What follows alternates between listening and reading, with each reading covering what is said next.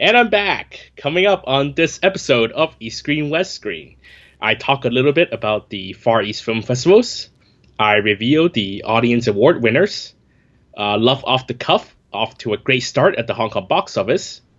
And for our films this week, I take on Love off the cuff, and Paul talks about techno thriller The Circle. East, west.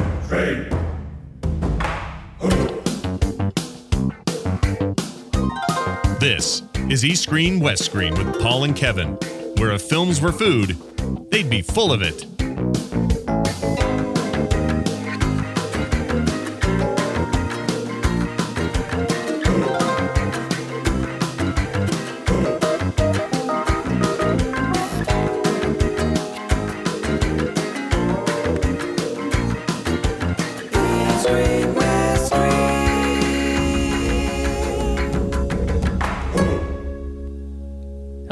And welcome to another episode of East Screen West Screen.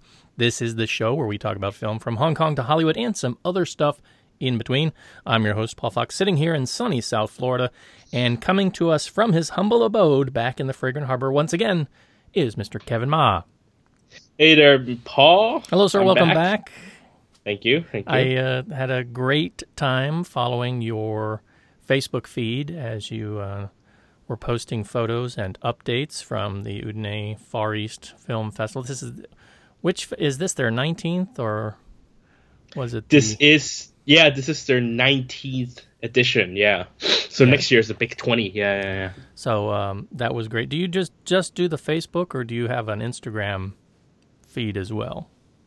I, I also have an Instagram, but actually, um, I generally post um any. Actually, I posted more photos on my Facebook than on my Instagram because I actually, you know, my face shows up on my Facebook, but not my Instagram. So if you're looking for pictures of like actors and stuff, uh, there's more of them on my Facebook. Mm, yes, indeed. And uh, and uh, may I say, I hate you once again in the flesh, sir, or in the virtual flesh, as it were, since uh, the last time it was uh, it was across a commentary on Facebook, because you got to see the very lovely Aya Ueto up there, Oh, very yes. close in stage. I mean, there are not many. I'm not a big fan of celebrity. I mean, I've had the occasional, uh, you know, near near misses or run-ins when I was in Hong Kong of, of people that I really admire, but I'm never one who really wants to go up and bother them and ask them for photos or anything. I always just think it's interesting to, to, to you know see them sitting in McDonald's or whatever.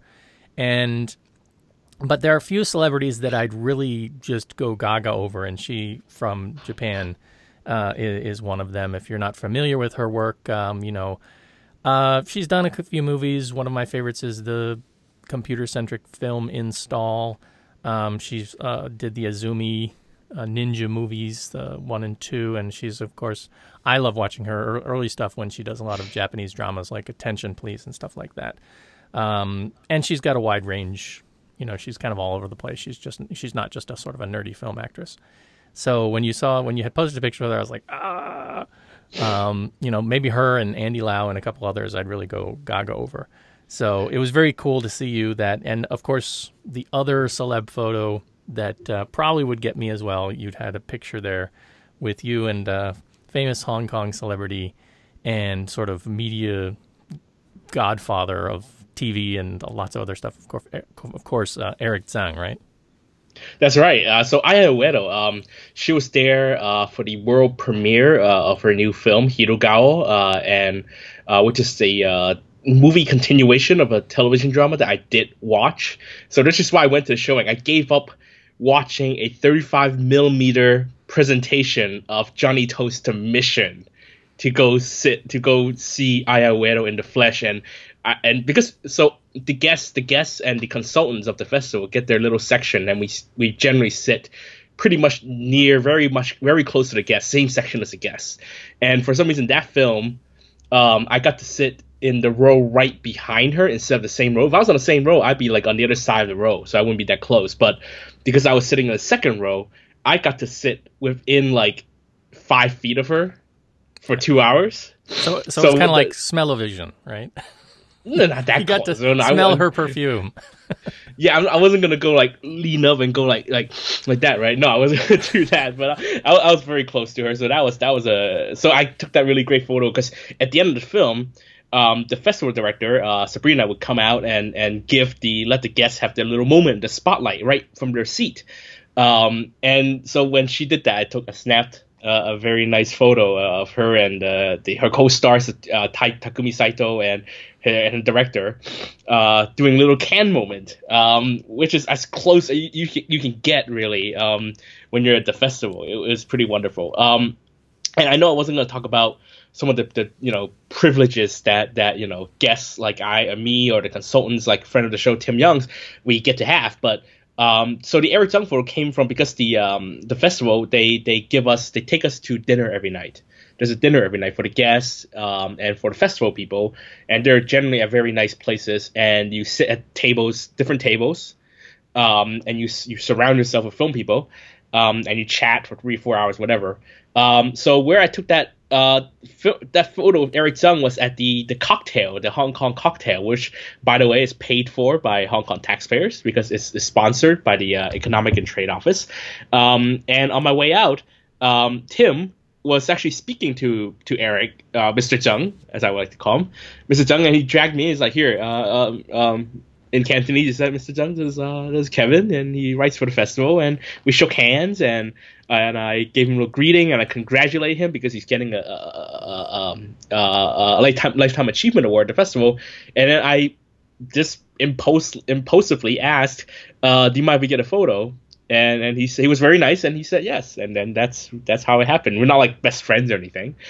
um, we just had that little moment together, and then the next night at dinner, I also gave a toast him a little. bit He came by to the dinner uh, the table because um, we were sitting with Roy Szeto, who directed uh, Chefskin Papa, which was playing at the festival, and um, and Eric Tsang actually worked with him before, so they know each other. So he came over and and made Roy drink. um, and then and he came by and, I, and then you know he didn't toast me because he was toasting the the fresh wave kids. He was toasting the director, and then finally when he came to toast my neighbor, um, I stepped in and said, "Oh, congratulations, Mr. Zhang," and we toasted a little bit and drank drank wine. So that was a little little little my you know contact with the stars. Very cool. Very cool. Yeah, but the festival is it's, it's an amazing experience. It's um, I mean I think I talked about in the last last installment. Forget about the privileges. If you're coming just to the festival, you get you get to sit in this big thousand seat theater, which has the nicest you know big screen, huge huge screen. I think bigger than any screen I can think of in Hong Kong, except for the IMAX maybe. Um, sound is so so powerful that the, the one of the speakers blow out once in a while.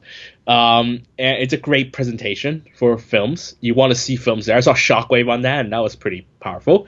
Um, you get to be so close to the filmmakers because the filmmaker after their films the, the guests they will come out and they have a little center they have a little photo session with everyone and everyone can anyone can go up and take a photo and if they like to stick around um, which they're forced to because there's always a mob around them you get a little moment at the start. Take a photo of them you get their autograph whatever. It's really there is practically no distance between the guests and the audience and the audiences are always really receptive. You see um, uh, um, normally at least a 70 80% full house for the night films the night screenings. Um, and and you know and it and the way it works is that everyone gets a vote in the audience. Award. I'll talk about I'll talk about this a little bit later uh, when we talk about the awards, but yeah, it, it's just a fantastic experience, even if you don't have the sort of access that I did, um, and and it's something that I think um, I it's cap I, I call it the capital of Asian film for for ten days. It is literally the best place in the world where you can watch Asian films uh, for 10 days, and it is the capital of Asian cinema, genre Asian cinema, that for that period. Um, it, it's just a fantastic experience, and I can't wait to go back there again. Yeah. Well, congratulations again on you know finally getting over there because you know for years we've watched Tim and Ross uh, sort of make the journey, and uh, it's great that you've uh, you've gotten this opportunity. And you know we should say that you weren't just there um, to to sort of sit and watch films and write about films, but you were also hosting a couple panels and playing a very active role. Um, and so that's really great. Can you talk a little bit though about the Italy experience itself, and if people have been following your Facebook, um, you did make it a little bit of a staycation, and you stopped over in Berlin on on, on the way. For somebody who's never been, right? For the outsider from Hong Kong or from somebody from the states or elsewhere who's thinking, mm, you know, is that a is that a festival that I want to attend? I mean, how easy is it to get around? Did you have to learn Italian? Um, is it expensive in terms of you know if you're going to go there not as a as a guest of the festival but as an attendee? Um, what's your insight into that? Okay, well here's the thing. Um, I, I, went there as a guest, which means that my most of my meals were covered. My meals were covered. My hotel was covered. I went there because I, I wrote um, uh, for the festival. So if you look at the uh, website, um, there are a couple of films that I wrote the the reviews for, the write up for, and I also wrote. Uh, I also did a interview with Fruit Chan about the restoration of um, Made in Hong Kong, which uh, was paid for by the festival. So the festival owns that print, and and the festival was hosting the big international premiere. It was kind of the, the, their main event, really, that for that that nice restoration.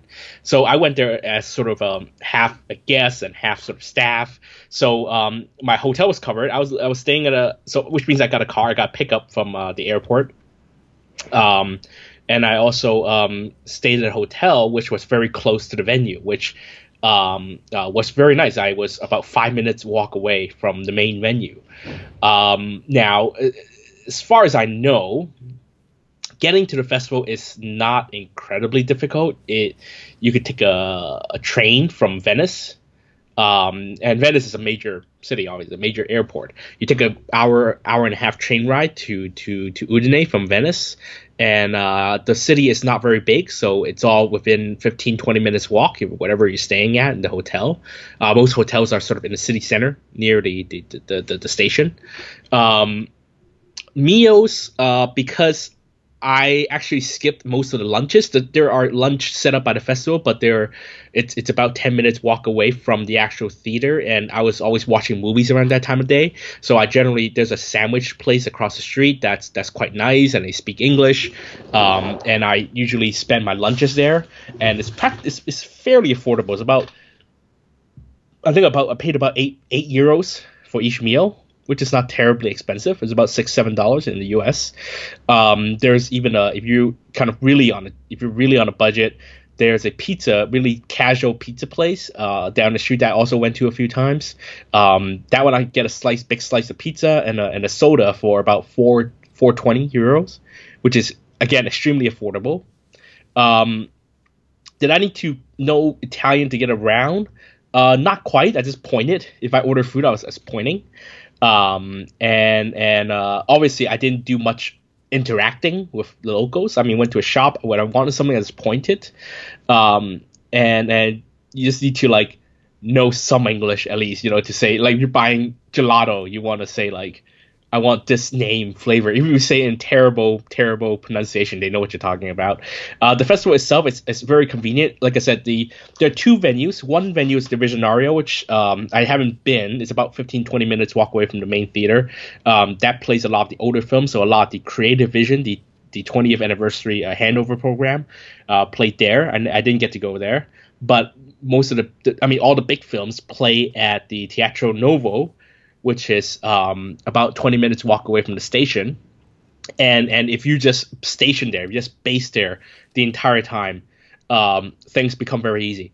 There's there's even a, a, bar in the theater which serves paninis and co- coffees and wine. So you could literally spend all day in the theater if you're watching films back to back, whatever. You could spend all day there and without having to leave the theater, and you don't even have to speak much to people at all um, and and and that makes it a very uh, convenient experience. Um, and Udine is a pretty peaceful town, um, despite what you hear about you know Italy and and you know um, uh, how scary it is for tourists who always get pickpocketed. Udine is not really that kind of town. It's a small town. It's not like a big tourist town. It is big tourism wise that that time during the festival is a is a main is a huge event for the town, um, but it's never very crowded. Um, and I didn't get the experience of a paying audience, so I don't know what it's like to get tickets. Um, you don't get tickets for a specific screening. Apparently, you get a package. I think what I could see is that you get a package, and then you get and you get like sort of five or six movies, and then and then the staff would just tear off a ticket when you go in. But that's the line I was in. That's the line with the accreditation. That's the line with I guess um, special ticket holders. So I don't know what the actual experience of ticket buyer is like if you're coming from overseas. Um, yeah, so that's that's Udine. And actually, I went to Munich, not not Berlin on the way back. I was up in Germany um, for about three days on the way back. A little bit of a short vacation. Um, that one is um, it was okay because I went to a lot of tourist places, touristy places. For example, I went to the Dachau um, concentration camp memorial site. Um, that's a tourist place, so so a lot of plant English is perfectly fine there. Um, I went to the BMW museum. Again, English perfectly fine.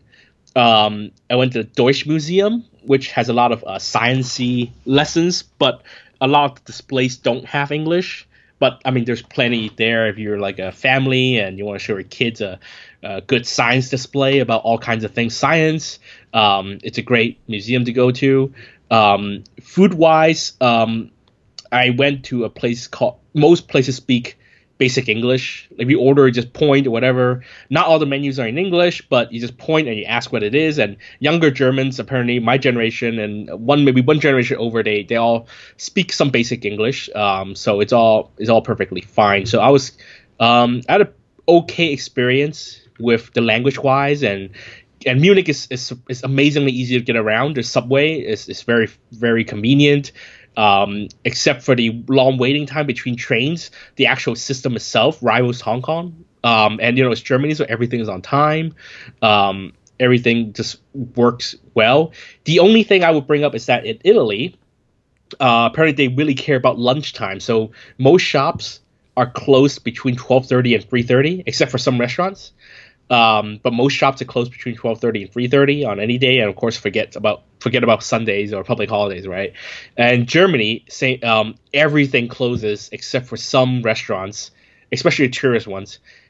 Um, most shops close on Sundays and public holidays, and I was there on a Sunday, and May 1st, which was a public holiday. So um, I only got to do some shopping on the last day I was there, and I was flying out that night. So that's the only time I got to do some shopping. So if you go into um, Germany do shopping, um, expect to waste to not be able to do it on a Sunday or a public holiday, and that's that's my uh, Europe tips. All right, excellent. Um, if you've been to uh, the Udine Festival as a you know a, a, visitor, as an attendee, and you have some experiences you'd like to share, please do drop us a line and let us know your experience. Or even if you've been to other international festivals, uh, Asian film festivals, and you want to share that with us, uh, drop us a line. Let us know. I want to I want to drop a, I want to give a shout out to uh, a listener actually in London, uh, Italian listener uh, in London, living in London named Adriana Adriana, who actually came over to say hi and to tell, tell to tell us that, that she's a big fan of the show and and to thank us for thank us for the for the work. So uh, thank you for approaching uh, approaching me, Adriana, and uh, I hope that you had fun at your festival, and uh, we'll see you there next year. Excellent. Yes, thank you for uh, for the support, continued support of our show as we continue to find our way through the podcasting universe. Um, all right, we're going to have a little bit more from Kevin on the festival uh, as we get into our news proper, talking about one of our films this week, that of Love Off the Cuff. And I do want to do a bit of an update to some news that um, we talked about before, and I think this came from Kevin a couple weeks back, talking about Toggle. If you're not familiar with Toggle, Toggle is the Singapore streaming platform slash service. Um, there's a, you can go to, I think it's uh, toggle.sg is their main site. Um, just do a search for Toggle. That's T O G G L E. Excuse me. And uh, they offer um, mostly Singaporean movies and, and TV dramas and programming um, on their platform from a variety of their Media Asia channels, uh, Channel 8, Channel 5, and others. Some of these are in different languages. Some are they ha- they have you have the option to sort through languages such as uh, Chinese, um, Mandarin Chinese, English, and um, I think Tamil is one of the other language, or Hindi is one of the other language options, and Malay because they have a variety of different programming because they're a multilingual, multi ethnic society. Anyway, I had attempted to use the Toggle app uh, last year in 2016 when I made the move back to the States because I watch a couple of Singapore dramas and it was region blocked and it was also difficult to sign up for a premium membership because you needed a Singapore ID. Kevin had mentioned a couple episodes back that uh, they've since changed that. They've removed the region blocking and the Singapore ID requirement. And I'd like to report that that is indeed the case. Um, I've added the Toggle app to my Apple TV and onto my iPad, and I've been able to successfully um, stream a number of dramas and shows that I was watching. I'm trying to catch back up as quickly as I can on Tanglin, the sort of English language drama uh, that I got hooked on when I was in Hong Kong. I'm about half a year behind, so I've got quite a few episodes to watch. Um, but it's working very, very well, um, based here in the States, so I assume it will work other parts of the world as well. They do have a premium subscription option, and the best that I can see is that gives you access to some of the higher end movie content and current episodes. So it looks like, for example, the show I watch, Tanglin, if I want to watch the most recent episodes, I have to have a premium membership. And I think most recent is defined as like within a, couple days or a week. So, because they drop episodes daily, it's a Monday through Friday show. So, if I want to watch those, I need to get a premium membership, or I can wait a week until those episodes go off premium. So, they have a section of premium content, but a lot of their stuff, they've got a lot of stuff on there that you can just get um, for free. Technically, you do have to sit through ads um, through some of the stuff, you know, as you would on YouTube or other services. And so that's fine. The platform seems very stable. Um, it's working fine on my iPad. It's working fine on the Apple TV. I haven't seen any kind of major crashes at all. So if you're interested in getting into Singapore media at all, um, you know, check that out. Um, I haven't watched any of the Malay or uh, Hindi language stuff as yet, um, but I have watched some of their Chinese Mandarin language uh, dramas before, and they are subtitled. The English dramas are subtitled in uh, Malay and uh, simplified Chinese, and then I the Chinese language dramas tend to be um, listed in English and I believe Malay as well. Um, so you know you've got a quite a variety of language options to choose from, and they do because again they're multilingual. They offer uh, options for people who don't speak the primary language of the show you're watching. So check that out, the Toggle app, or look you know do a search Google search for Toggle online, and um, you know take you to their site. Um, all right, let's uh, move on from there and uh, get into our news proper. So I'll throw the virtual talking stick back to Kevin at his news desk.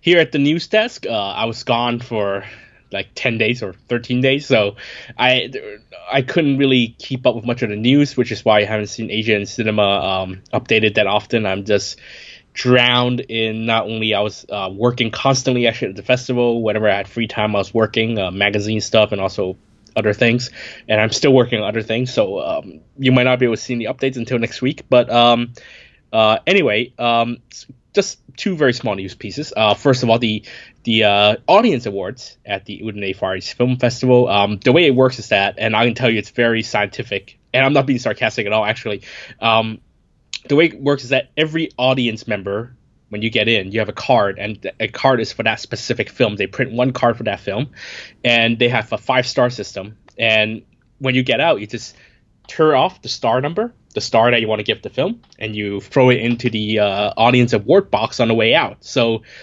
everyone has a chance to vote. Really, everyone has a chance to vote.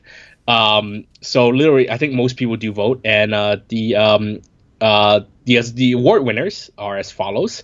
Uh, in third place, uh, Canola, a, the um, melodrama by uh, Korean director Chang, single name, yes, won the third third prize. Uh, Split, uh, also a, a, South Korean drama about a bowling pro, a former bowling pro, um, training an autistic kid to become a pro bowler, won the second prize.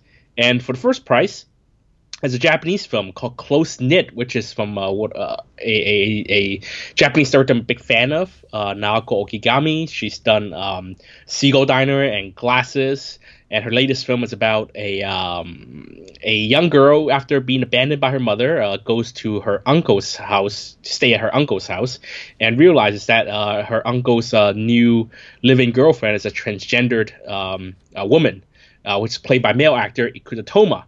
Um, the film I was at the screening and the film uh, got a really warm reception and it was actually my favorite film of the festival. So I was really glad that it won the uh, award and uh, it I can tell you that it got a pretty high score, average score out of five. I can't t- tell you the exact score. Oh wait, you can actually they actually review on stage. It got a four point. Um, it got a very high score out of five. Um, it got a let me check very quickly. It got a 4.52 out of 5. So that's a really high score. Um, Hong Kong films, well, Hong Kong films hasn't won the top three awards in a long time, but um, Mad World, the film by Wong Chun and uh, co-starring uh, Shawn Yue and Eric Tsang, won the uh, I think it's called it, it's an Internet Voting Award. It's uh, on a on Italy's biggest film website, and anyone can vote on that website. And um, Mad World ended up winning that prize. Although I can tell you that also it did also did very well with the audience polling, um, just not in the top three places. So yeah, uh, I think it's I, I didn't see Canola, I did see Split. Um, there were a couple of films I did like at the festival that I didn't expect that I was surprised didn't do as well, or some films that did better than I expected. Um, but all in all, I'm really happy that this Japanese film won, and I hope that uh, it will play in uh, other festivals uh, near you. Okay, next piece of news. Um, so, Love Off the Cuff, uh, the new Pang Chen film, and the film that we're going to talk about very soon. Um, I was a bit worried for this because it actually opened against Guardians of the Galaxy uh, even though it was a holiday weekend, so you know it was going to do well anyway. But um, I knew that you know Marvel would take up a lot of screens, and maybe local films like this wouldn't get much of a chance. But um, it's done very well. I think after about six days, seven days in the theater. So what we're, recording is on the, on the seventh seventh day after it opened.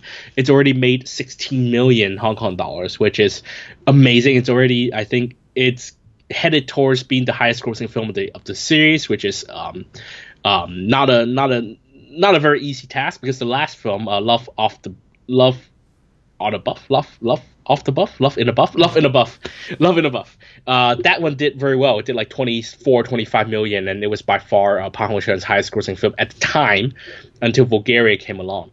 And there's a good, there's a slight chance that Love Off the Cuff may actually um, even outgross Vulgaria, um, which would be super impressive. Um, um yeah, so it's a great start uh, to a good local film, to a local film that really resonates with local audiences, and it's a comedy, and it's a Pang Chen film, best of all, and it's a really great sort of recovery after a couple of uh, box office disappointments that were produced or directed by Pang Chen. So, um, congratulations to Pang and the team, and uh, that's all for news this week. All right, excellent. Um, and uh, if you didn't catch it, if you go over to the Facebook page on East Screen West Screen this film is actually getting a limited uh, U.S. theatrical screening release in some cities, and Kevin was kind enough to uh, post that listing over on our Facebook page. So if you're in one of those lucky cities, you can uh, try to get out and catch it. Unfortunately, it's at the same theater that they always show the Hong Kong stuff way down in Miami. And that's a five hour, it would be a five hour commitment for me. And they're actually showing uh, Shockwave this week, and it's like, oh, I'm so tempted. Uh. Andy for five hours, I don't know. Um, and uh, unfortunately, I've got relatives in town, and it's just not. It's probably not going to happen. But um, do check your check the listings. Check if you're not sure the listings. Check the uh, Facebook post from Kevin, and if you're lucky enough to get out and see Love Off the Cuff in the cinema, do let us know what you think. Um, and because uh, we're, we're going to hear from Kevin on this film right after this short musical interlude.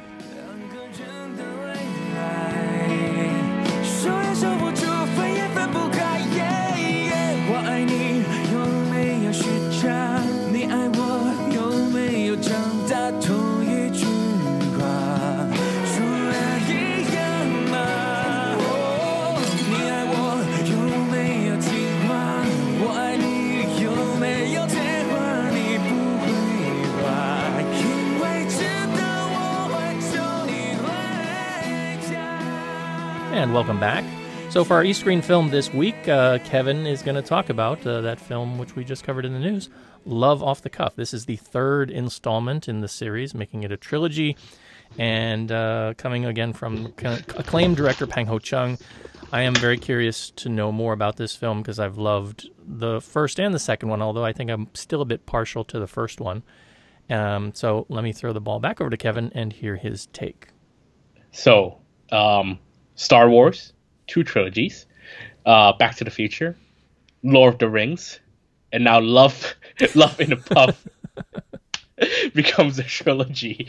Um, and before you ask if it deserves it, wait, wait, wait, uh, you're not going to tell me that it turns out that uh, Miriam and Shawn Yue, aka Jimmy and Cherie, are actually brother and sister, right?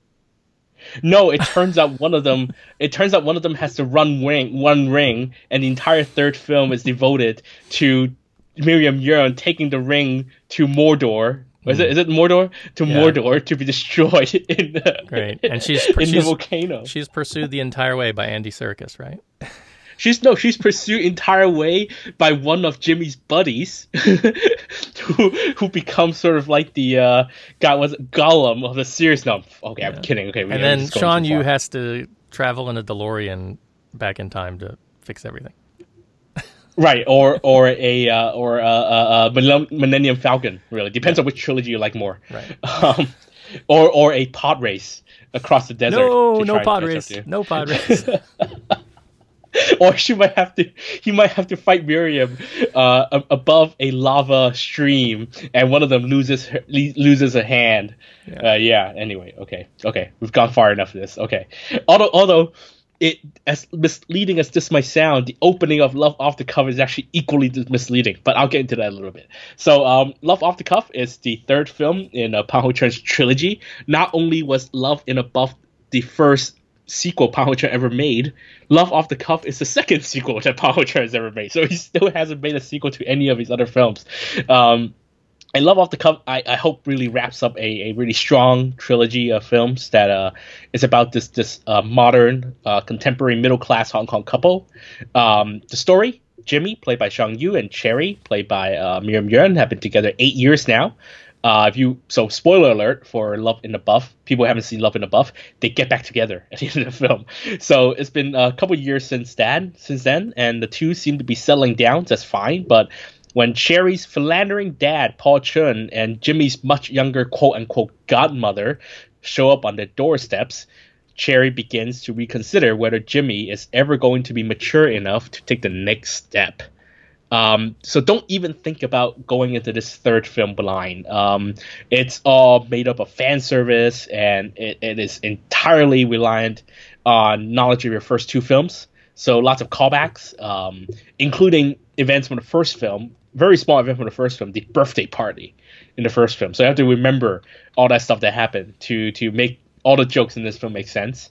Luckily, I'm a big fan of both films, so so I, I don't think anything really got past got over my head.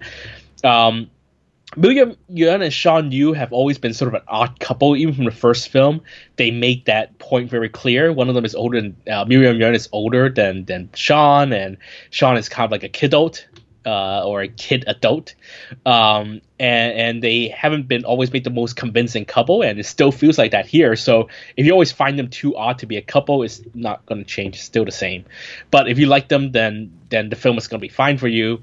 Um, it's still very very funny uh, a lot of great Cantonese jokes, and I think Ho-cheung coming back to Hong Kong, um, making it putting it in a Cantonese speaking environment means that there are more Cantonese language gags than ever, um, and more Cantonese foul words. I think uh, just a little fewer than the first film. Apparently, the, the, the, the, mark that they're going for for censorship is 15. So they didn't go over 15 curse words, which is why I was able to retain a Category 2B rating. But the story really meanders a little bit.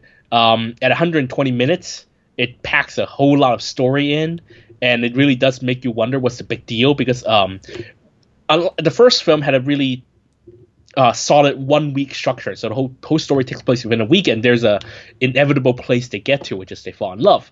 But and the second film um, was more story driven than ever because you have the two split up and they're getting back together and they also have the two each of them has, has a girlfriend or boyfriend to to sort of deal with in that whole process so that also very structured and there's also a inevit- inevitable place to get to but here um, uh, it's sort of about the everyday lives, uh, the minute moments, and and these it's almost sitcom in terms of how these plots all come together.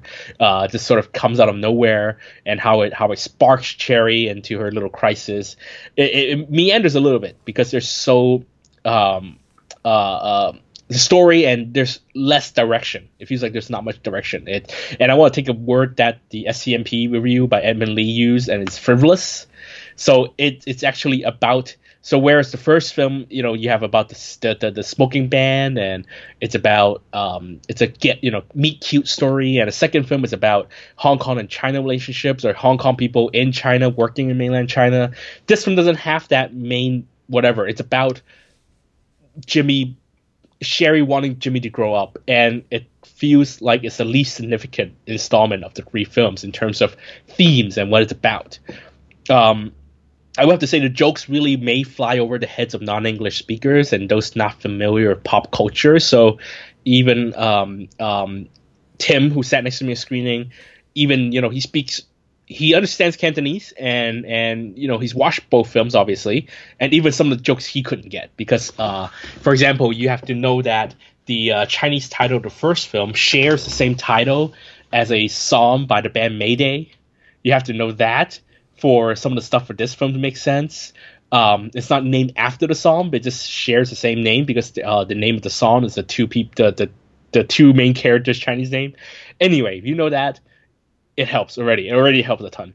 Um, the film, like the first two films, comes with another alternate genre opening.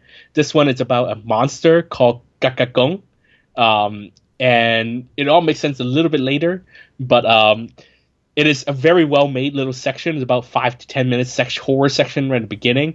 But I was watching it uh, in front of some Italians and they literally took out the programs because they thought they were watching the wrong film.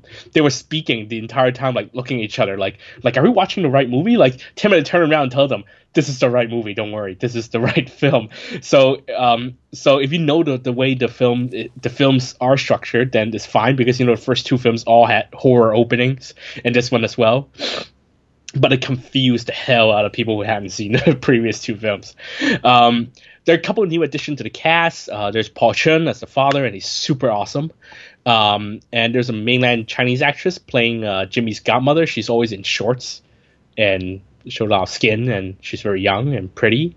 So that's a nice little addition. But Paul Chun is pretty awesome as the father, uh, Cherry's father, and because he's like this, this um, uh, uh, old guy who is still going after little girls and young girls and and you know who wants to go out and party and he wants to go to massage parlors and things like that. So it's a cool addition to the to the to the cast.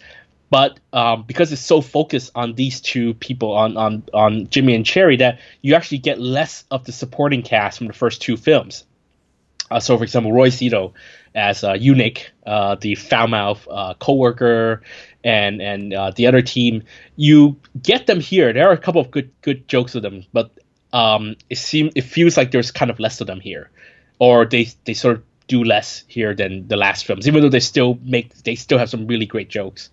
Um, the film takes a bit of a, a, diversion to Taiwan in the middle, um, but for some reason they actually shot on location in Taiwan, but there's bare anything outside the fancy hotel they lived in that the two characters stay in. So it feels like a huge waste. Originally they were planning to shoot in Japan, but according to Paul Chen, um, uh, Miriam Yeung didn't want to go to Japan because they she was afraid of radiation. So whatever. Uh, they had to go to Taiwan, and um, it would have been great, but they wasted that whole shoot because they only shot inside a hotel room most of the time.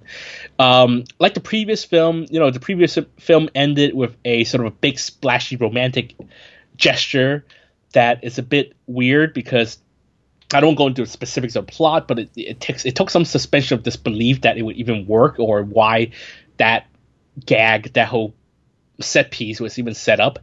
And there's a similar ending here. Um, because Paolo Chen's gone really commercial and he you know, he can't help ending his film with big romantic gesture like the, the, the previous film. So it happens here again, but again, it requires some suspension of disbelief. It's a great ending, but again, it kind of makes you wonder why, how, what for. But it, it's there. It's really fun.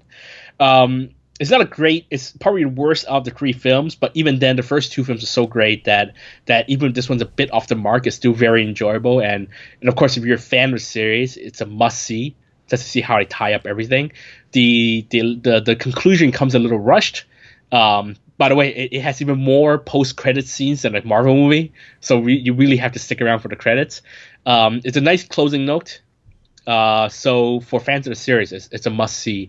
Um, if you're still wondering whether you should see it and you haven't seen the first two films, forget about. it. Like I said, you really have to watch the first two films to enjoy or to even understand this third film.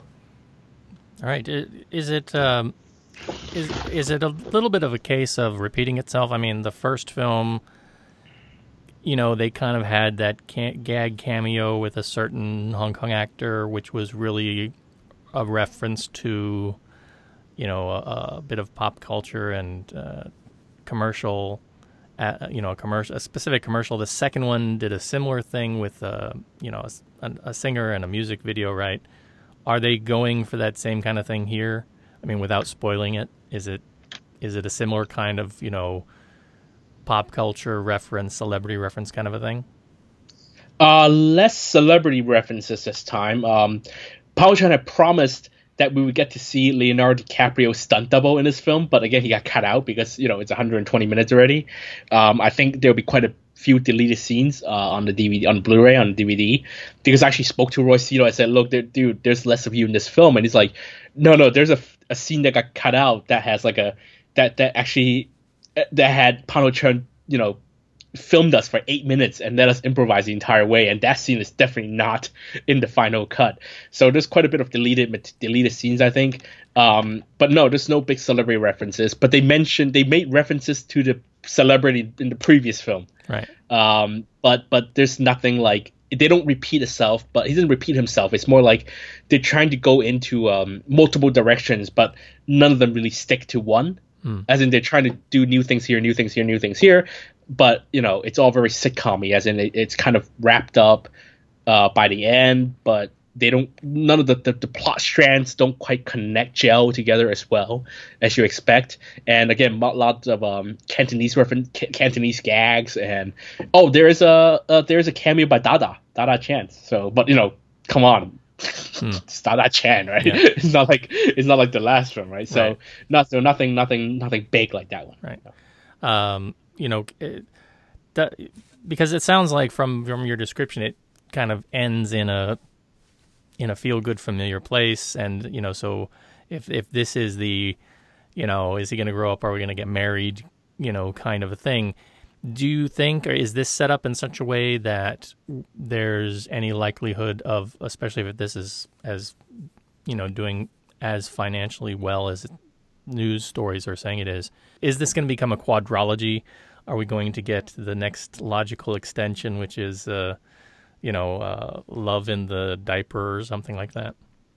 Well, you know, Paul after making the second film, he say he didn't. He said he didn't want to make a third one, and it took him five years, and then he finally came back and did a third one. So, you know, he's not committed. He's not committed to making more, but you never know. I mean, it all it's all based on. It's all dependent on because a lot of these three films are, are, largely based on you know stories from from his friends right. um, and and things that happen around him or maybe his own life so it all depends of how much how much inspiration he can get for the next if there is a next film. But right now he's not committing to the next film at all. He's not promising it.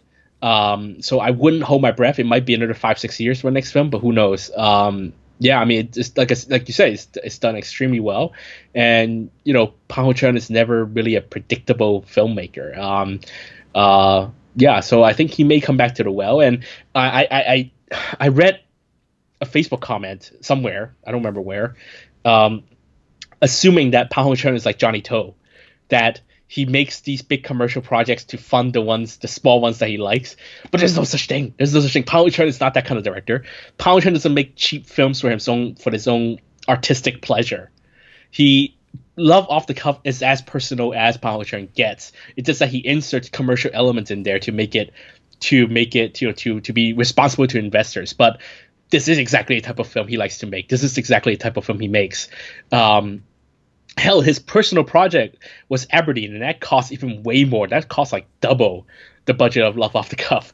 So so it, um so it's not like he's he's trying to do this when he needs money. Um, I think he's just he's just going on a, a, whim here. So he it does he does need to have a certain amount of inspiration for to to be able to make the next one if there's a next one. Hmm.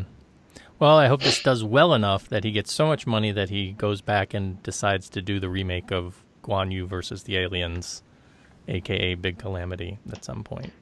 Well, he was never gonna he was never gonna remake that. He had a he had a print of it, I think a VHS tape or something. He was gonna remaster it and redub it. Yeah. And and that never happened, which I guess because one he thought it was a extremely ill-advised decision, or or the print is so beyond repair that he just didn't want to do it. But he is supposed to be acting in uh, Hellbank Hellbank Heist, I think, is a, is a film. He's a, he's a, actually signed to Sun Entertainment as an actor, and his next work is supposed to be a film co-starring Derek Tsang. And I asked Derek Tsang at Udine whether it's still going on, and he said yes, it's, it's supposedly still happening. Uh, they don't have a specific date when, but yeah, it's still it's still happening. So maybe Power Churn, we'll see Power Churn more in front of the camera, uh, uh, more than behind the camera from now on.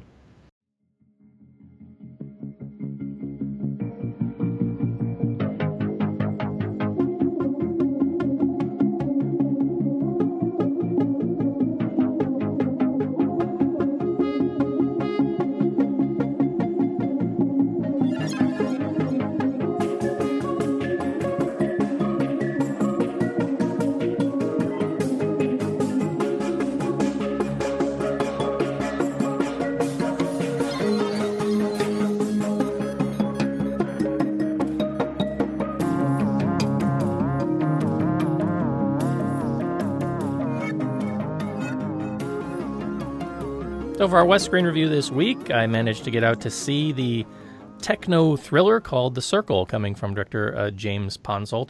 The story, based on the 2013 book by Dave Eggers, The Circle tells the story of Mae Holland, played by Emma Watson, a seemingly average young woman who gets the chance of a lifetime when she lands an interview at The Circle, a popular and fairly ubiquitous technology company. When an incident propels her into the limelight and the inner circle of the company itself, she finds herself thrust into a position as a social media spokesperson and online celebrity. But is the new technology she's promoting proving to be more harmful than beneficial? So, this sets up the overall plot taken from the book and kind of put here in the movie. There are some significant changes from the book to the movie, most notably with the ending. And I'm not going to spoil that ending at all because um, you know if you're if you're somebody who's excited and want to watch this film and you've read the book, um, I don't want to say more than that. You kind of know how it ends, um, but it is a little bit different depending on your perspective. But this movie is getting panned. It's uh, at the time we're recording, I think it's 17% on Rotten Tomatoes. It's around 43 on Metacritic, and I think on IMDb it's just over 50. It's um, a lot of the tech sites that I read have reviews of it, and it's not faring well, unfortunately. And I think there's a couple reasons for this.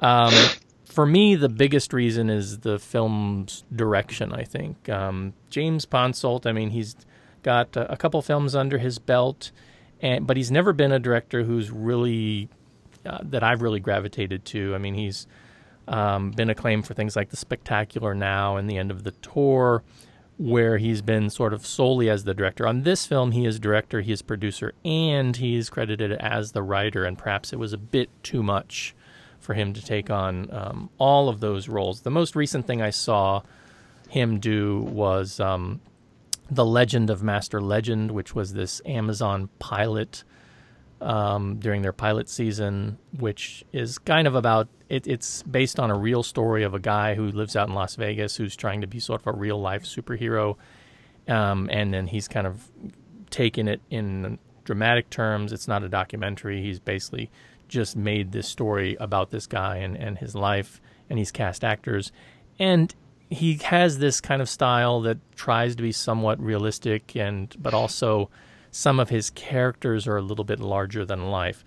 And for me, for this film, that kind of style just isn't what I thought it needed, or it didn't really work that well for me.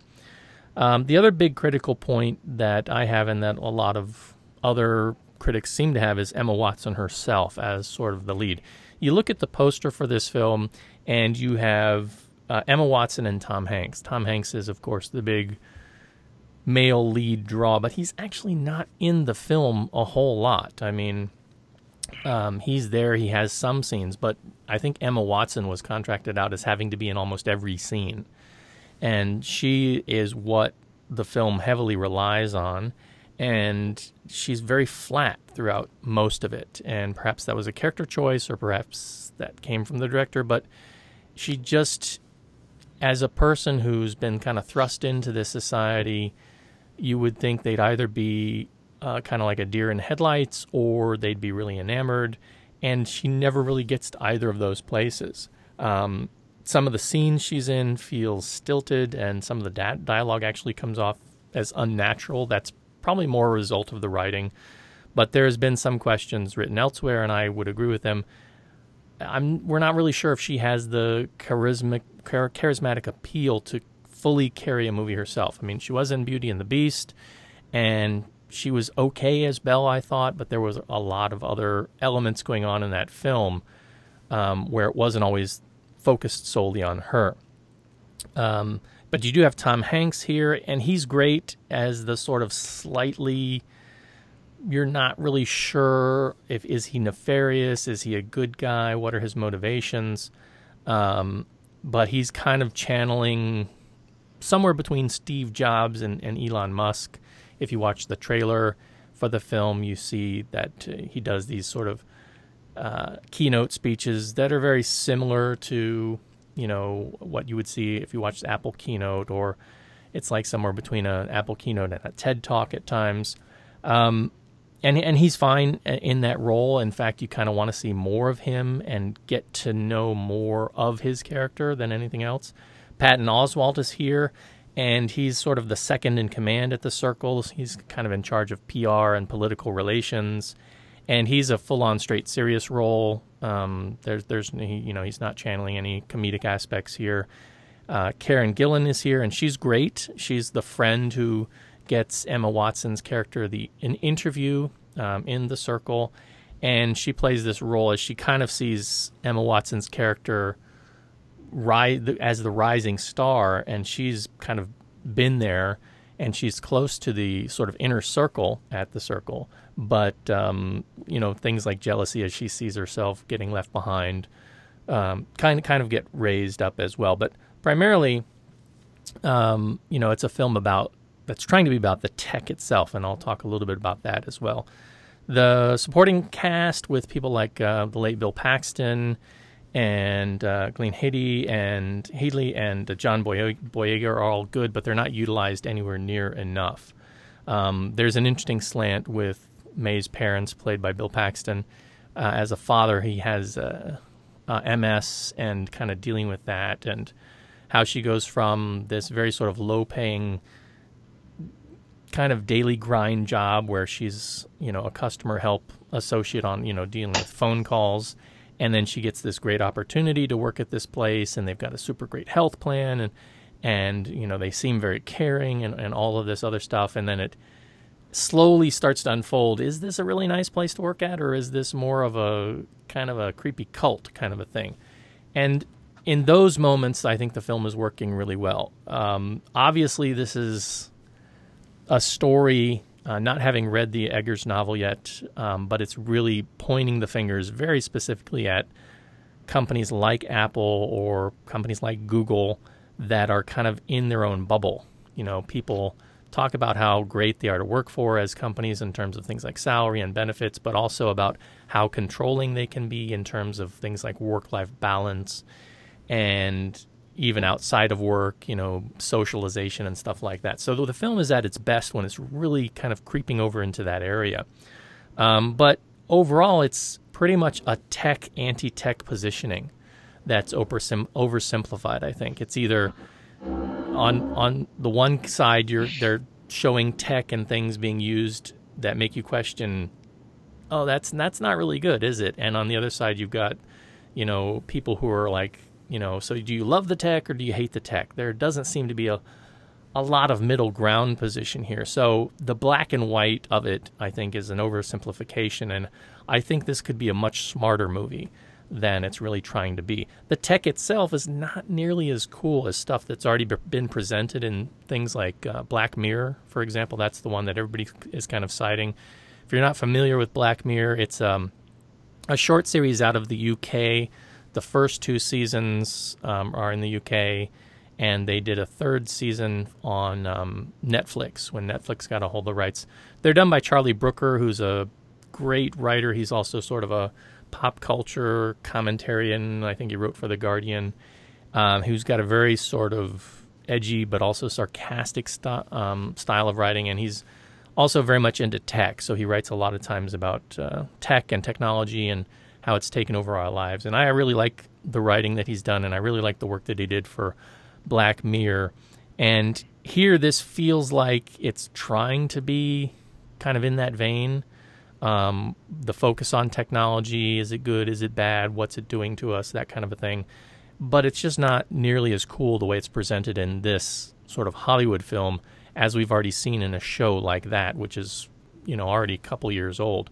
So, um, in terms of the overall production and the way they show things like you know chat bubbles popping up on the screen and some of the other technology integration and you know things like drones and, and some of the near sci-fi tech that we don't quite have yet that they're trying to show in the film.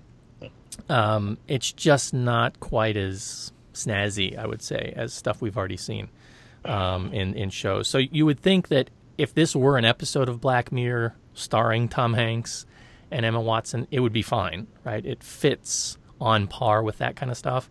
But as a movie, a Hollywood movie, you kind of got a higher level of expectation. So it feels a bit dated. I mean, they do things like, you know, the on screen text, as I said, which they call zings, as kind of the circle's proprietary label as opposed to tweets or something. Um, then they have this thing called the SeeChange, um, which is a, a piece of camera tech that basically looks like a marble. And the great thing is, is that it comes in different colors. It can be camouflaged, so it blends into walls and different things. And it's basically a super high definition camera microphone that sends its signal via satellites or something. And so you can stick these things everywhere. So everything kind of gets under surveillance. And then they introduce this thing later, which I won't go into, um, called Soul Search, which we kind of already have now too. Um, and it's kind of pulled from the headlines. Think of things like bo- the Boston bombings from a couple years ago and some of the things that happen with um, doxing. If you're familiar with doxing, it's basically like uncovering people's personal information and revealing it out on the web.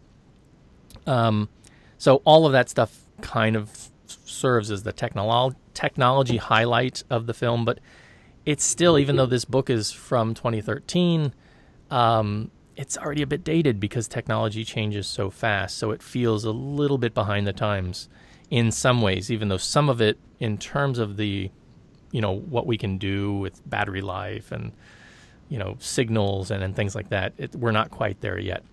Um, so with the Emma Watson character, she gets this great chance to go for the interview. If you watch the trailer, you see the interview, and this is kind of touching back to sort of the legendary interviews that people have written about in companies like Facebook and Google and others. You know, where based on how you respond to a series of quirky questions determines whether they bring you in or not. Um, and then she has she has this incident happen and she goes through a very fortunate rise because it's not like she's a super hacker she's not a coder she's simply somebody who is at a help desk basically and um, but because of the attention that she gets from this incident she goes through this rise and in the company she becomes a spokesperson a pr person and she basically kind of puts her life online for everybody to see, a la Truman Show kind of a thing, although she does it voluntarily. So she becomes the equivalent of a YouTube celebrity, you know, these people who have their own channel and basically broadcast um, their the entirety of their lives as much as possible. Um, and so that kind of projects her rise through the company very, very quickly. It just doesn't feel very natural. It doesn't feel very organic. You never really get a sense of is she is she really behind the company ideas at the circle or is she resistant to it? The John Boyega character is there kind of as a foil um, that you know serves to let the audience question her her intention. Does she buy into it or not? Um, so the culture there is a bit cartoonish at times. Um, I'm not sure if it's in the trailer, but there's like a sequence where these uh, these associates come up and talk to her about how she's not socializing enough and how she goes home on the weekends, but she's missing out on all these quote unquote voluntary social activities that they have, right? When and so there's this peer pressure for her to perform and to stay within the circle on her free time, even though it's voluntary. Um, and the way that that kind of comes off is it's a little bit cartoony, I would say, because the characterizations they ask the actors to portray. I'm, I'm sure there are people that are like that, but but even so, it it's again this idea that um, the, the, the, they're trying to push a serious nature to the film, but some of the portrayals are a little bit um, cartoony, more so than what you would see in something like the, the internship, you know, with Owen Wilson um, back in 2013. And but I really wanted to see more of the inside thing, the friendships, the work life, that kind of stuff. Um, but they tend to focus a little bit more just solely on Emma Watson and you know her dealing with her outside life and her inside life um, rather than just and and her rise in sort of the later half. So this is 1984 really, but it's in a cool and, and sleek package. And I mean, the question is, is that really what social media is? Is social media the new Big Brother, uh, where instead of the state watching us, we are all watching each other? Um, so it comes back to the film failing, I think, in terms of the direction and some of the staging for the film, just not all that well staged, just not terrible, but kind of flat, kind of seeming like, okay, this is, would be okay on television, but not kind of what I was expecting to see on, on the big screen. But even so, even with my criticism of it, I was still really looking forward to it because I'm a bit of a tech head and I like following, you know, where technology is taking us and, and this kind of thing. And I was really looking forward to this. Um, I do want to read the book, but I wanted to see the film first. So um, when I see ratings like 17% on on uh, Rotten Tomatoes, I kind of go, it's bad, but it's not that bad. I mean, I'm I'm more in line with I think the IMDb, right around the 50%. You know, because um, it's not terrible. It's not as terrible as uh, you know. There are things to call into question, but there are things that are entertaining um, overall, and many of the performances are, are very very good as well. Even if Emma Watson does come off as a, as a little flat at times, so it, for me, I think I saw one writer saying it was a kind of guilty pleasure, and and that's kind of how I came out of it because I liked the tech side of it more so than the performance side of it um, overall. It's just not a great film but it's an okay TV episode. So if you approach it like that and you're somebody who's an early adopter who likes tech and follows tech shows and that kind of stuff, tech news, um, there's something for you to get out of this film. So, you know, you can matinee it at the very least and you won't feel like, you know, it's money and time wasted. Um, Kevin, I know this isn't out in Hong Kong. It's coming out in a couple weeks, but is this something that was on your radar, something that appeals to you at all? It, it it kind of was. I mean, because I've seen James Ponsoldt's previous film. I saw at the end of the tour. Um, Dave Eggers, uh, he Tom Hanks also produced a adaptation uh, novel, uh, adaptation of his novel before, uh, Holo- Hologram for the King, which I was okay with. Um, so and yeah, so I was it was kind of on my radar, but it, it kind of had that that kind of B C level quality to to its look and the way it was sold. Yeah. So I wasn't quite sure about this. Uh, and from the 17% on Rotten Tomatoes, I am honestly not sure if I'm ever gonna get to see it now. Mm. Uh, I may have to see it just in case that it ends up on on um, Cathay Pacific. You know, where you know because I have to know the films. So I may end up watching anyway. But at this moment, um, it really depends on time and right now how much patience I am gonna have and how few other films I have to watch before I, I decide to buy a ticket to this. Right, right. Um, yeah, it's it's it's pretty much there. If if you got some free time and and you know again you're into the tech, it's it's okay worth a watch, but it's not something really you want to unfortunately go out of your way to try and see. But if you've read uh, Dave Eggers' novel, and, or if you've seen The Circle and you have some thoughts you'd like to share with us, um, you know, do drop us a line and let us know uh, your thoughts on either the book or the film.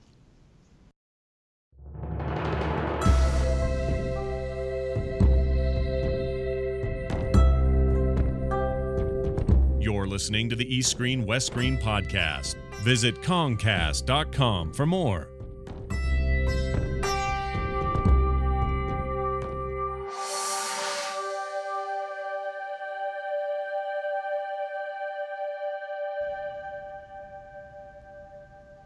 And you have been listening to the Screen West Screen podcast. Our theme music was composed by Rob Jabor of Schnauzer Radio Orchestra. Research has come from a variety of sources, but primarily lovehkfilm.com and the Hong Kong Movie Database.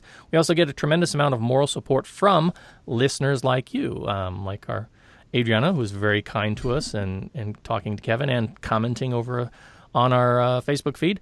Um, so if you'd like to be part of the show too, you can get in touch with us via the website at Kongcast.com. You can find us over on Twitter, twitter.com slash Kongcast. You can email us at eastscreen at gmail.com. And you can find us over on Facebook again at East S West S. As always, I would urge you to follow along with Kevin and all the things that he is doing as he moves and shakes across the globe. So, sir, where can they find out more about you? Uh, you can read uh, my news site, uh, Asia in Cinema. That's www.asiaincinema.com. That's one word. Oh, I've been extremely, extremely busy, but I, I would try and get back to regular updates at some point if I can survive. if I still have a have a life to do it. Um, Discovery, uh, Discovery magazine, which I write for. It's uh, if you're on the Cathay Pacific flights or Cathay Dragon flights, you can read my work as entertainment editor in uh, Discovery magazine and Silk Road magazines. Um, but the Discovery site is now online. It is at uh, it is at uh, cathaypacific.com slash discovery. So you find sort of my just you know look up my name or something. You'll see a uh, a ever changing uh, uh, um, what to watch this month column, um, our our longer features. For example, um, uh, you will see Maggie Lee's article is on there as well now, uh, and also um, I think a column called Our View, which is written by the staff, the team at Cathay Pacific. So, and a lot more, lots and lots and lots more uh, tra- travel articles that I think you will enjoy if you're uh, planning on a getaway. Um, you can also follow me on Twitter. I am at the Golden Rock. That's twitter.com slash the Golden Rock.